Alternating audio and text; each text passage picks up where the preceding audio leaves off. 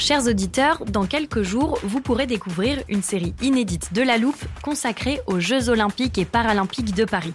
À trois mois de la cérémonie d'ouverture, on s'est demandé comment réussir ces JO. Les transports sont-ils prêts à affronter les milliers de touristes? Le dispositif de sécurité est-il suffisant? L'enthousiasme sera-t-il finalement au rendez-vous? Pour répondre, on plonge durant cinq épisodes dans les archives des éditions précédentes, accompagnés des journalistes de l'Express.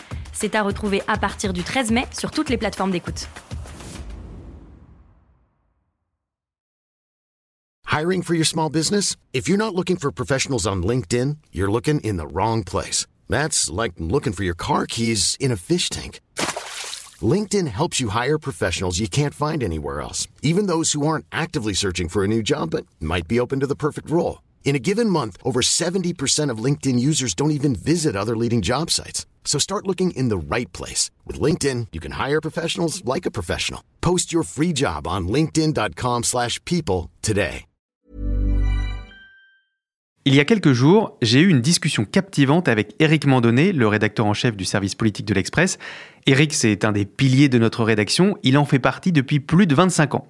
Et lorsque je lui ai demandé pourquoi il avait choisi d'écrire pour ce magazine en particulier, Voici ce qu'il m'a répondu. L'Express a impressionné en tant que titre parce que l'Express avait une vraie histoire politique. D'abord parce que l'Express avait un peu participé à l'aventure politique de la France et parce qu'il y avait eu des plumes en journalisme politique qui avaient beaucoup contribué au prestige de l'Express et ça comptait beaucoup à l'époque être une marque pour un journal. Cette histoire politique et ces plumes qui ont fait la marque L'Express on a décidé de leur dédier tout un épisode de cette série anniversaire, mais avant ça, je dois faire un détour par la bibliothèque. Salut Anne. Salut Xavier Tu as pu retrouver toutes les unes dont je te parlais? Oui, oui, entre donc. Je t'ai tout mis de côté. Alors voilà, ici ces vieux journaux, ce sont les premiers numéros sur Pierre Mendès France. Fais attention, c'est un peu fragile. Je vais en prendre soin, t'inquiète pas. Je t'ai sorti aussi la célèbre une sur Monsieur X Mhm. et les nombreux numéros avec Jean-Jacques Savant-Schreiber en couverture lorsqu'il se lance en politique dans les années 70. C'est parfait Anne, j'en ai juste une de plus à te demander, 2002 au lendemain du premier tour de la présidentielle. Oui, donne-moi une minute. 2002, la voici. Merci beaucoup, je pense que nos invités du jour vont avoir beaucoup de choses à nous raconter. Ah ça, j'en doute pas. Tous les gens lisaient l'Express. à la fois un journal bourgeois et un journal révolutionnaire, vous voyez. En vérité, un journal est un catalyseur. C'était passionnant, c'était bouillonnant d'idées. Je crois que les lecteurs, ce sont des gens comme vous et comme moi. Nous souhaitions également que les Français soient informés d'un certain nombre de choses qu'ils ignoraient totalement. Racontez, racontez. Je suis Xavier Yvon et dans ce podcast, je vous plonge dans 70 ans d'histoire et de journalisme. Épisode 2, l'Express, ses plumes et la politique. Dans l'épisode précédent, on vous a montré que l'Express a été et reste toujours un magazine innovant. Si vous ne l'avez pas écouté, je vous suggère de le faire avant de poursuivre ce podcast. Il y a un domaine dans lequel le journal a été particulièrement avant-gardiste, c'est le journalisme politique. Dieu sait que, euh, comme euh, nous avons été les trois premières euh, euh, filles du service politique envoyées par l'Express, Dieu sait qu'on a fait du bruit. Je me rappelle les, les députés de l'Assemblée nationale, les yeux qui leur sortaient, leur sortaient des orbites. Et puis même les, les huissiers étaient outrés à l'idée que les femmes puissent entrer. Vous entendez Michel Cotta, journaliste à l'Express entre 1963 et 1976 et une des premières femmes journalistes politiques en France. Claude Imbert nous avait répartis, si j'ose dire, euh, Catherine Ney sur la droite, euh, Irène Allier au centre et moi sur la gauche. Moi, j'avais 27 ans et Catherine devait en avoir 22, ou- donc on était quand même euh, jeunes. J'ai été engagée à l'Express par Jean-Jacques Savant-Schreiber, qui m'a reçu tout à fait aimable et en me disant écoutez, vous allez vous occuper des gaullistes. Euh, parce que le Gaulle, c'est fini. Euh, il sera plus là. Les gaullistes, c'est le passé. Donc, on me donnait les gaullistes parce que j'étais la petite dernière et pour lui, c'était un sujet inintéressant. Et voici Catherine Ney, qui elle aussi a été journaliste politique à l'Express de 1967 à 1974. Le magazine a été le premier média français à envoyer des femmes à l'Assemblée nationale à une époque où le journalisme politique était la chasse gardée des hommes. Bon, ben, vous savez, c'était euh, voilà 67, 68, et c'est vrai que moi, je suis arrivée en mini-jupe, euh, une fois avec des cuissardes blanches, enfin voilà. Et les huissiers euh, nous avaient un peu regardé de travers. Et moi, j'étais en tailleur pantalon et on nous a interdit d'entrer. Alors on a dû appeler Chaban-Delmas, qui était à ce moment-là président de l'Assemblée nationale, et qui évidemment nous a, non seulement nous a fait entrer, mais nous a accompagnés. enfin, il n'y avait pas de femmes correspondantes à l'Assemblée nationale. Et alors, quand on vous nomme au service politique, qu'est-ce qu'on vous dit? Qu'est-ce qu'il faut que vous fassiez? Quelle est votre mission? Euh, Alors, il y a une mission Françoise Mhm. et une mission Jean-Jacques. Alors, la mission Jean-Jacques, c'était... euh, Alors, votre boulot, hein, c'est de plaire et de leur faire raconter tout. Bon, euh, très bien. Et puis Françoise passait derrière et disait... euh, votre boulot, c'est d'abord de bosser et de vous faire accepter. Et les deux ensemble, c'était formidable. Parce qu'au fond, il fallait aussi exister, donc se montrer. Jean-Jacques disait que les femmes sont plus aptes à faire dire des choses aux hommes que les hommes euh, voilà auraient plus de subtilité parce qu'ils voulaient mettre de la pâte humaine. Fallait les décrire physiquement, fallait essayer de leur faire parler de de- d'autre chose que de la politique. Fallait fallait incarner. On a beaucoup travaillé quand même. Quand on voyait les gens, on connaissait toute leur biographie, tout ce qu'ils avaient écrit, tout ce qui, au début, je peux vous dire, maintenant, de temps en temps, on, on peut s'amener dans une émission sans rien avoir préparé. Mais à l'époque, je peux vous dire que quand on avait rendez-vous avec quelqu'un, on savait tout de lui. Ça a donné qu'on s'est quand même relativement très bien dé- débrouillé. Les hommes politiques, quand j'y pense, ils avaient du temps pour nous. C'est-à-dire, c'était du win-win, puisqu'ils n'étaient pas pressés de dire demain je vais RTL, après je vais à BFM. Vous voyez, c'était l'express. Donc, ils nous invitaient à déjeuner. Et on pouvait avoir un long tête-à-tête avec eux où ils nous racontaient notre vie, leur vie, souvent leur passé. C'était des gens qui avaient fait la guerre, voyez, qui euh, avaient eu peur pour la France. C'était encore euh, très proche, la guerre, hein, finalement.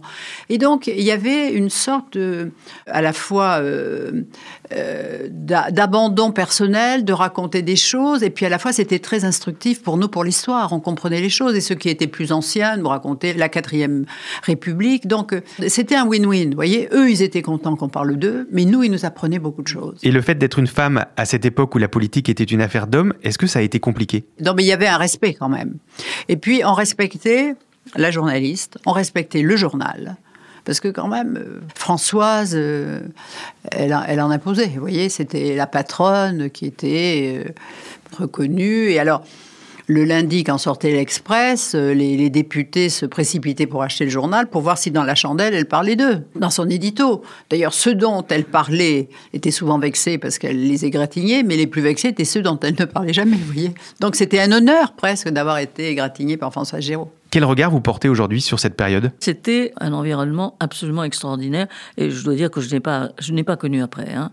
Puis euh, c'était, euh, je sais pas, à la fois un journal bourgeois et un journal révolutionnaire, vous voyez. Bourgeois et révolutionnaire, c'est-à-dire? C'est-à-dire un journal engagé, mais qui ne soit pas militant, qui soit accessible à tous les publics, avec des articles courts, bien écrits, et qui faisait que, comme le disait Jean-Jacques Servan-Schreiber, le pharmacien de Carpentras et l'ingénieur de Grenoble, qui n'avaient pas le temps de lire un quotidien, savaient tout en lisant l'Express. Et que si un sujet n'était pas dans l'Express, c'est qu'il n'était pas intéressant.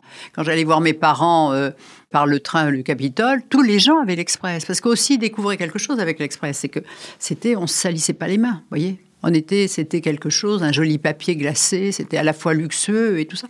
Donc il y avait une sorte de fierté d'être, euh, d'être à l'Express. C'était euh, moderne, c'était euh, un avant-garde, c'était un bel objet, c'était chic. Je me souviens d'un grand bonheur. Le passage de Michel Cotta, Catherine Ney et Irène Allier au service politique représente un âge d'or pour l'Express, âge d'or qui prendra fin au milieu des années 70.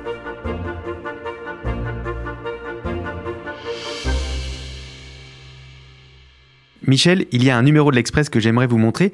Il date de 1963, vos débuts au sein de la rédaction.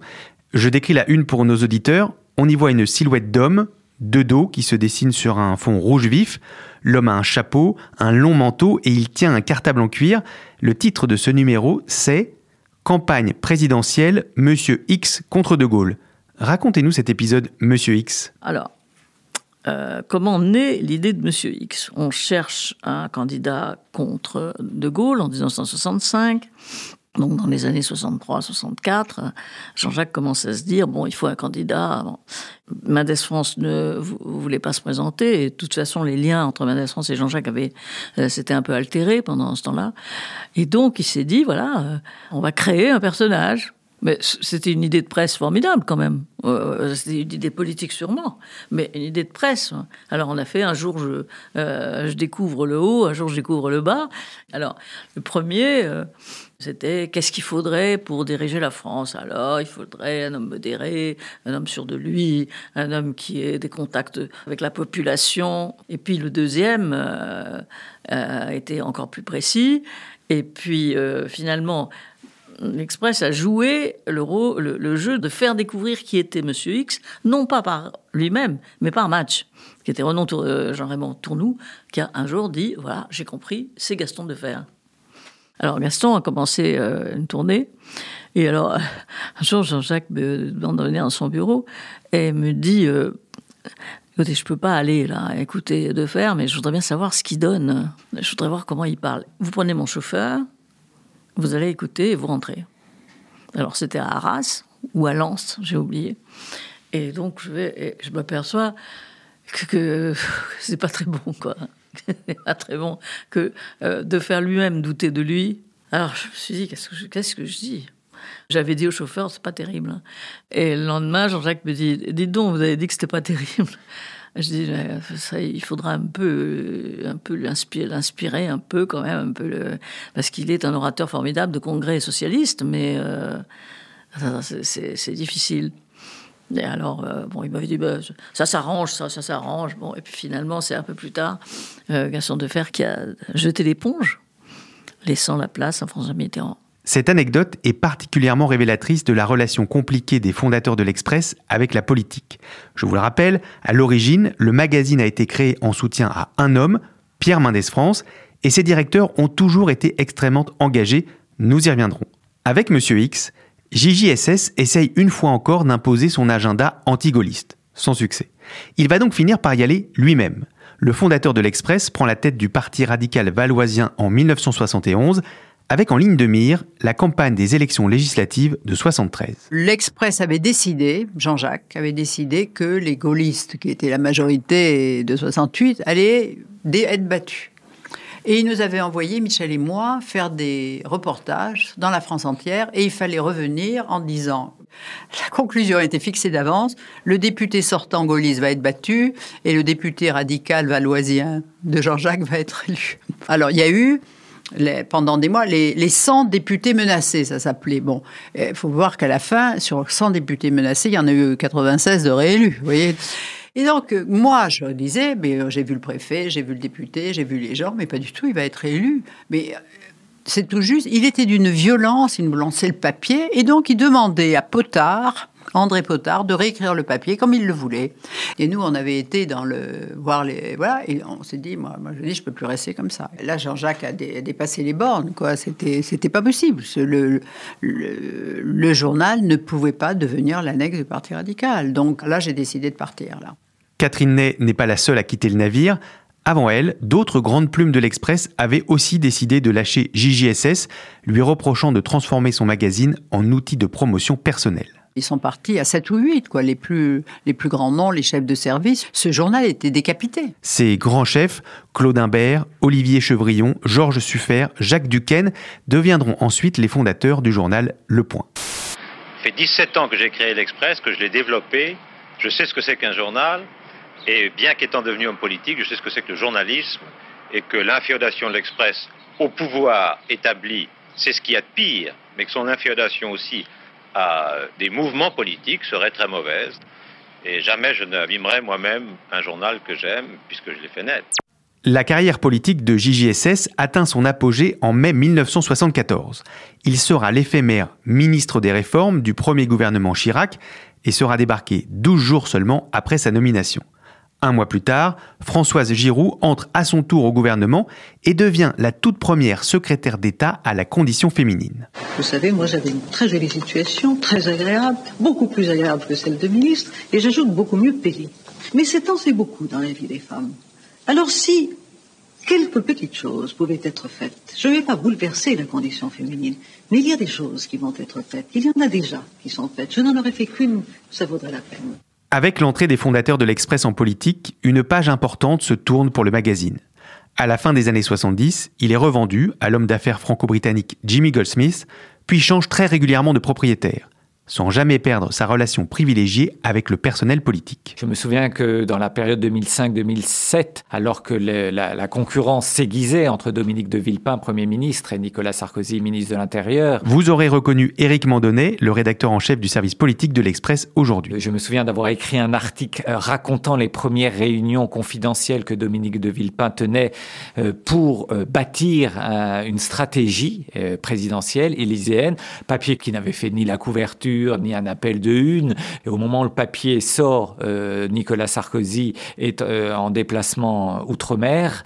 Et euh, ce sont mes confrères qui me l'ont raconté. Nicolas Sarkozy commence à aller voir un certain nombre de journalistes. Vous avez vu l'article de l'Express? Vous avez vu l'article de l'Express? Parce qu'il trouvait la, la, la, preuve que ce qu'il soupçonnait, c'est-à-dire que Dominique de Villepin était en train de tout faire pour se lancer dans la bataille présidentielle et donc pour devenir un concurrent. Et en gros, il montrait aux journalistes, vous voyez, j'avais raison de me méfier de lui, il veut vraiment y aller. Mais après l'aventure politique de ses fondateurs dans les années 70, l'Express a complètement délaissé son militantisme partisan.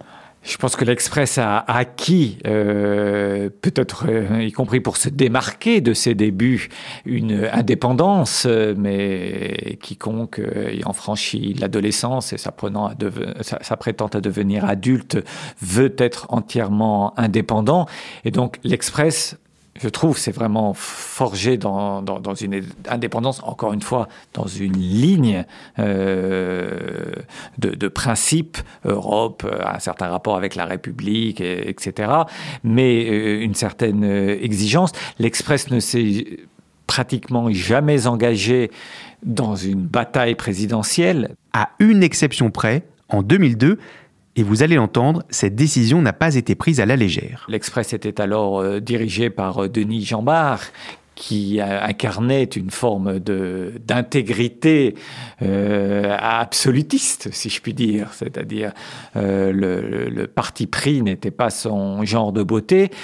Et le premier réflexe, avant le réflexe idéologique, est un réflexe journalistique. C'est comment couvrir cet événement exceptionnel. Il est 20 heures. Voici notre estimation du résultat du premier tour de l'élection présidentielle.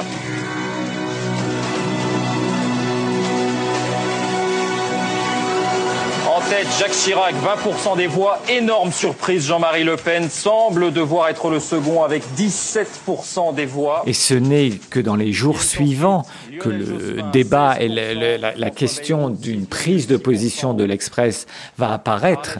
Mais nous, c'est comprendre et raconter ce qui se passe. Vraiment, le dimanche et le lundi, ça va être la priorité absolue. On savait que la victoire de Jean-Marie Le Pen était impossible, mais le, le choc, c'est ça qu'il fallait raconter. Et ensuite, dans les jours suivants, euh, plus d'un point de vue éditorial, la décision prise de donner une solennité particulière au numéro dans lequel, euh, ça je m'en souviens très bien, Denis Jambard fera un éditorial expliquant pourquoi l'Express fait un choix qui n'est pas traditionnellement le sien de prendre parti pour un second tour de l'élection présidentielle.